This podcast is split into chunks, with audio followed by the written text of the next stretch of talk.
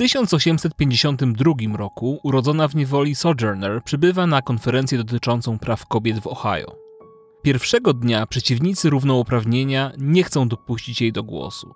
W kolejny dzień Sojourner zdobywa się na odwagę i mimo oburzenia z sali zaczyna krzyczeć z mównicy: Popatrzcie na mnie, czyż nie jestem kobietą?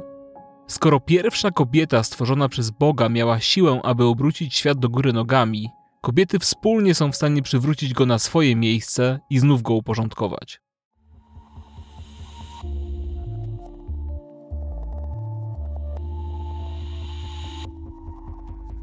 Nazywam się Andrzej Skasko i zapraszam do wysłuchania podcastu, w którym usłyszycie historie osób, które stały na czele ruchów społecznych, tworzyły przełomowe rozwiązania, osiągały nietuzinkowe rezultaty biznesowe. Historie te opowiedziane są z perspektywy pojedynczych minut, które zadecydowały o ich wielkim sukcesie lub o sromotnej porażce. Opowieści te konfrontuję z własnym doświadczeniem, tworząc przestrzeń do refleksji oraz inspirując do podejmowania nowych wyzwań.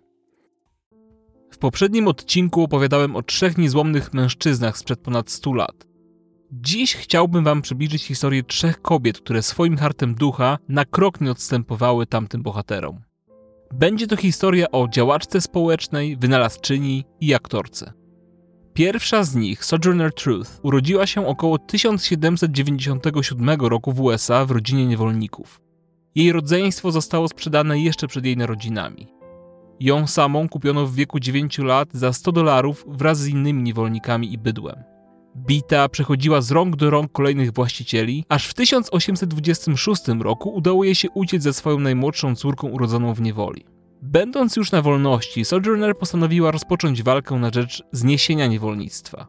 Jako, że nie potrafiła pisać ani czytać, postanowiła ruszyć w kraj z przemówieniami na temat dyskryminacji. Po uchwaleniu nowojorskiej ustawy znoszącej niewolnictwo, Sojourner była pierwszą czarnoskórą kobietą w Stanach, która pozwała białego mężczyznę i po miesiącach wycieńczającej walki zwyciężyła w sądzie, odzyskując prawo do opieki nad synem. Jej wysiłki zostały dostrzeżone przez samego prezydenta Stanów Zjednoczonych. Abraham Lincoln zaprosił Sojourner do Waszyngtonu, gdzie złożył podpis na jej autobiografii spisanej przez Olive Gilbert. Niedługo po tym wydarzeniu Lincoln zginął z rąk zamachowca, jednak nie powstrzymało to kongresmenów przed uchwaleniem 13 poprawki do Konstytucji USA zakazującej niewolnictwa w jakiejkolwiek formie. Sojourner walczyła z dyskryminacją do końca życia. Pomimo, że czarnoskórzy obywatele USA oficjalnie byli wolni, mogli oni mieszkać wyłącznie w wydzielonych dzielnicach, chodzić wyznaczonymi ulicami i podróżować oddzielnymi tramwajami. I to właśnie Sojourner zorganizowała protest przeciwko przedsiębiorstwu tramwajowemu, wywalczając zakaz segregacji w środkach komunikacji publicznej w Waszyngtonie. Mimo to nie wszyscy kierowcy przestrzegali tego prawa, a jej samej wielokrotnie odmawiano miejsca siedzącego. Sojourner zdała sobie sprawę, że to dopiero początek walki o równouprawnienie czarnoskórych obywateli. Do końca swoich dni podróżowała po kraju, głosząc słowa otuchy i zachęty do walki z dyskryminacją rasową. Zmarła 26 listopada 1883 roku. To, jak dalej potoczyła się walka z segregacją w środkach transportu publicznego, możecie posłuchać w pierwszym odcinku Minuty, która zaklina rzeczywistość, który opowiada historię Rosy Parks. W czasach, gdy Sojourner Truth walczyła o zniesienie niewolnictwa, również białe kobiety doświadczały dyskryminacji ze względu na płeć. Margaret Knight urodziła się w 1838 roku w USA. Jako mała dziewczynka wolała konstruować zabawki niż się nimi bawić. Mając 12 lat była świadkiem wypadku w przędzalni bawełny. Poruszona tymi wydarzeniami zaprojektowała urządzenie, które automatycznie wyłączało maszynę w razie awarii. Pomysł nastolatki był tak dobry, że zastosowano go w przędzalniach w całych Stanach. Jednak kobiety w tamtych czasach nie miały dostępu do technicznej edukacji. Margaret pracowała więc jako nastolatka w fabrykach tekstyliów, a w kolejnych latach życia wykonywała prace dorywcze, naprawiając domy, tapicerując czy zajmując się fotografią. Jak większość kobiet w tamtym czasie, zarabiała mniej niż połowę tego, co przeciętny biały mężczyzna. Jednak jej pasją było tworzenie wynalazków. W wieku 30 lat skonstruowała rewolucyjną maszynę produkującą papierowe torby sklepowe. W XIX wieku niewiele kobiet ubiegało się o patenty, a jeżeli już, to wyłącznie pod inicjałami, by ukryć swoją płeć. Kobiety nie mogły czerpać korzyści ze swoich wynalazków. Ówczesne prawo stanowiło, że traciły one prawa majątkowe na rzecz swoich mężów. Niezamężna Margaret postanowiła walczyć o swoje, ubiegając się pod swoim nazwiskiem o opatentowanie rewolucyjnej maszyny. Jednak ku swojemu zdziwieniu uzyskała ona decyzję odmowną. Okazało się, że niejaki Charles Annan ukradł jej wynalazek i opatentował go pod swoim nazwiskiem. Margaret nie zamierzała odpuścić. Zadłużając się po uszy, postanowiła walczyć o swoje w sądzie. W trakcie rozprawy Anan oznajmił sędziemu, że absurdem byłoby wierzyć, że kobieta jest w stanie pojąć złożoność takiej maszyny. Jednak dzięki dokładnym, własnoręcznym szkicom wynalazku, Margaret udało się przekonać sąd, że to właśnie jej należy się patent. Jej innowacje uzyskały w sumie ponad kilkadziesiąt patentów, a sam proces produkcji toreb papierowych do dziś nie uległ większym zmianom. Margaret Knight zmarła 12 października 1914 roku, pozostawiając po sobie majątek wielkości zaledwie 275 dolarów. Jej odwaga była niezwykłym źródłem inspiracji dla wielu wynalazczyń z początku XX wieku. Dziennikarze chętnie porównywali ją do znanego wówczas Thomasa Edisona, nazywając ją damą Edison lub po prostu Edisonem w spódnicy. W czasie, gdy Margaret Knight uzyskała kolejny patent na nowy typ ram okiennych, na świat przyszła Hattie McDaniel, najmłodsza z 13 dzieci byłych niewolników. Po swojej matce, wokalistce muzyki religijnej, Hattie odziedziczyła talent do śpiewu. Była pierwszą czarnoskórą artystką, która zaśpiewała na antenie radia. Niestety pracę tę straciła wraz z wybuchem wielkiego kryzysu w Stanach Zjednoczonych. Hattie zatrudniła się wówczas jako kelnerka w jednym z klubów muzycznych. Jednak wciąż marzyła o scenie. Mimo niechęci właściciela, udawało jej się namówić ekipę w klubie, by mogła zastępować artystów, którym nie udawało się dotrzeć na występ. W 1931 roku ponownie udało jej się dostać angaż w radiu.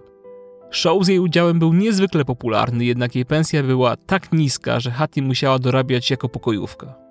Z czasem zaczęła grać epizodyczne role w filmach jako służąca lub kucharka. Innych propozycji dla czarnoskórych nie było. Mimo to udało jej się zaprzyjaźnić z kilkoma najpopularniejszymi gwiazdami w Hollywood, m.in. z Clarkiem Gablem, zdobywcą Oscara i jednym z największych aktorów wszechczasów. To właśnie on pomógł dostać się Hattie na casting do roli Mami w Przeminęło z wiatrem.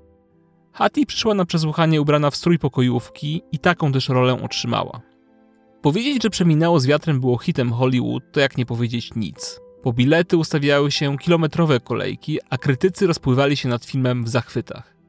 Jednak Hetty zabroniono udziału w premierze filmu. Wówczas Clark Gable zagroził, że bez McDaniel on również nie pojawi się na uroczystości. Jednak Hetty poprosiła go, aby nie kierował się nią i zrobił to, czego wymagała od niego wytwórnia. Na pocieszenie aktorka mogła wziąć udział w premierze filmu w Los Angeles. Nawet samo pojawienie się Hattie na plakatach wymagało wstawiennictwa. Według hollywoodzkiej anegdoty po premierze Przeminęło z wiatrem Hattie pojawiła się w biurze producenta filmu Davida Selznika z plikiem gazet, w których krytycy chwalili jej grę i spekulowali, że za rolę Mami mogłaby nawet ubiegać się o Oscara. Producent zrozumiał aluzję i postanowił dołączyć Hattie do walki o nominację w kategorii drugoplanowej jako pierwszą czarnoskórą aktorkę w historii. Z wielkim sukcesem. Hattie McDaniel jako pierwsza osoba pochodzenia afroamerykańskiego zdobyła Oscara. Było to wydarzenie wyjątkowe. Czarnoskórzy aktorzy po raz pierwszy zostali zauważeni w branży, w której do tamtej pory w ogóle się nie liczyli. Mimo to, podczas wręczenia statuetek Hattie nie pozwolono wejść do hotelu, gdzie miała miejsce uroczystość, ani nawet usiąść na gali wraz z resztą nominowanych. Po wstawiennictwie aktorów i stanowczej reakcji wytwórni, Hattie usiadła pod ścianą przy stole wraz ze swoim agentem i ochroniarzem trakcie swojej kariery Hattie pojawiła się w ponad 300 filmach, a jej nazwisko rzadko widniało w napisach końcowych. Choć zazwyczaj na ekranie przymykała na drugim planie, jej występy naznaczone były wyjątkową charyzmą. Jej bohaterki były zapamiętywane, nawet gdy miały do wypowiedzenia zaledwie kilka kwestii. Do historii przeszły też słowa, które Hattie wypowiedziała w kierunku Afroamerykanów krytykujących jej wybory zawodowe. Mogłam grać służącą i zarabiać 700 dolarów, albo być nią i zarabiać 7. Po latach okazało się, że to właśnie Hattie miała decydujący wpływ na to, że w ekranizacji przeminęło z wiatrem, inaczej niż w książkowym pierwowzorze, ani razu nie padło obraźliwe słowo nigger. Hattie McDaniel zmarła w wieku 59 lat, wyprawiając przed śmiercią wielkie przyjęcie. Do jej trumny włożono gardenie, te same kwiaty, które miała wpięte we włosy w trakcie ceremonii wręczenia Oscarów. Niestety ze względu na wciąż panującą segregację rasową nie wyrażono zgody na jej pochówek na Hollywood Cemetery. Gdy w 2010 roku Monika odbierała Oscara za występ w Hej Skarbie, aktorka w swoim przemówieniu przypomniała całemu światu o Hetty McDaniel. Dziękuję za wszystkie jej trudne chwile i cierpienia. Ja już nie musiałam tego przechodzić. Monique na gali ubrana była w niebieską sukienkę, a we włosach miała gardenię, tak samo jak Hattie na ceremonii Oscarowej z 1940 roku. Wiele osób zwróciło wówczas uwagę na to, jak wielką rolę odegrała ta czarnoskóra aktorka w procesie walki z segregacją i rasizmem. To dzięki niej Afroamerykanie stali się częścią świata, do której wcześniej nie mieli wstępu.